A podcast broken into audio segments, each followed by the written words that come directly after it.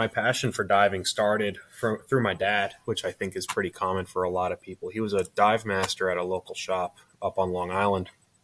Um, and I remember as a kid, like seven, eight, nine years old, he would leave the house early in the morning on weekends to go help out with classes and go on diving trips and little excursions out on Long Island.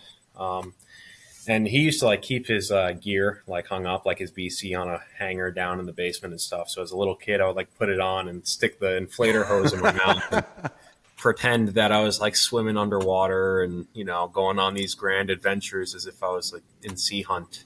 Um, and uh, you know, um, back then uh, you had to be 12 years old. I think the age actually changed to 10 now for most training agencies to get certified. Um, but back in 2007, it was 12 years old. So on my 12th birthday, I asked if I can get scuba lessons. Um, and so he got me like a student packet that I, it's actually still in the basement of my parents' house. Actually, no, I might have it on the shelf behind me.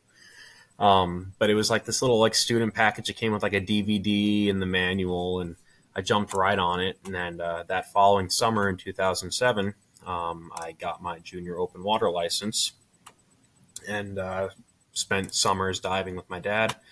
Uh, one year when I was 14 or 15, we went to Mexico in Playa, I think, and did a couple of dives down there. So um, cool.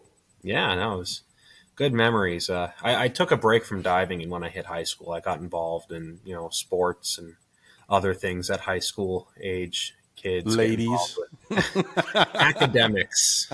Uh, no, biology, oh, chemistry. Uh, no, I was a horrible student. Um, I was by far not a good high school student at all, um, which is probably why I ended up joining the Marine Corps instead of going to college. Um, so I actually graduated half a year early. Uh, so I graduated half a year early just so I could leave for boot camp sooner.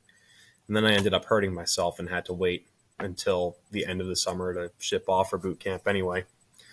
Uh, but after going through training and all that stuff for about a year, I got stationed down in North Carolina at Camp Lejeune. And uh, one day after hanging out in the barracks, bored out of my mind with nothing to do, I walked into my the not my local dive shop, but the dive shop down there right off base, and uh, signed up for a refresher course because I hadn't been diving in a couple years, and uh, that's where I met uh, my good friend of mine, Danny, who now owns that dive shop down in Jacksonville, um, and basically went from zero to hero with him. From uh, did my refresher and my advanced with him, went all the way up to dive master, uh, got out of the Marine Corps, went back home, and then I went back down there to see him again that following summer to do my IDC and IEC through the shop, and became a recreational instructor that way.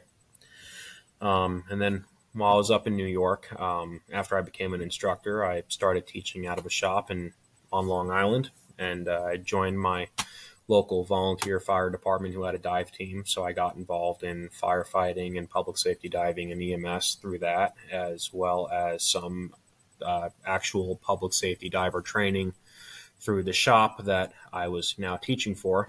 Um, the owner of that shop and I basically had an agreement where uh, you know, I taught for him and I did classes for him and I helped out around the shop. And instead of paying me, I would get to sit in on all these dive classes whenever he was teaching them. So I got to do a lot of uh, public safety related training with different fire departments and um, like the New Jersey Task Force and uh, fire departments in Connecticut and all across Long Island. Um, couple police departments. Um, I actually taught the open water portion of the scuba classes for a couple of the guys on the NYPD dive team because they had to get it before they would go to the police diver academy. So that was really cool asking them about like what that process for trying out for that team was and you know uh, meeting some of those guys and looking at pictures of them like jumping out of helicopters and stuff. It was really neat. That's awesome. Yeah, it was uh, really cool and um, my wife decided to join the Air Force after I got out of the Marine Corps so she was in California basically that whole time, um, out in Monterey. And uh, when she got stationed over here in Maryland, I moved down with her. It was she was over in California at like the height of COVID, so like moving over there and being with her before we were married. The military has like a weird complex thing when it comes to like military spouses and moving them under the government's dime and everything. But basically, that all got frozen um, during mm. COVID. So I had to basically fly out there every couple of months to see her. Um, and then when she got her orders to come here to Maryland, I moved down and been here ever since. Um, now I dive um, public safety wise for uh, fire department in Baltimore County as a volunteer, and uh, sort of I still teach whenever I get students. Uh, sometimes when I get people that come to me independently or through the commercial diving company that I scrape barnacles off of boats. a horrible job. Don't ever do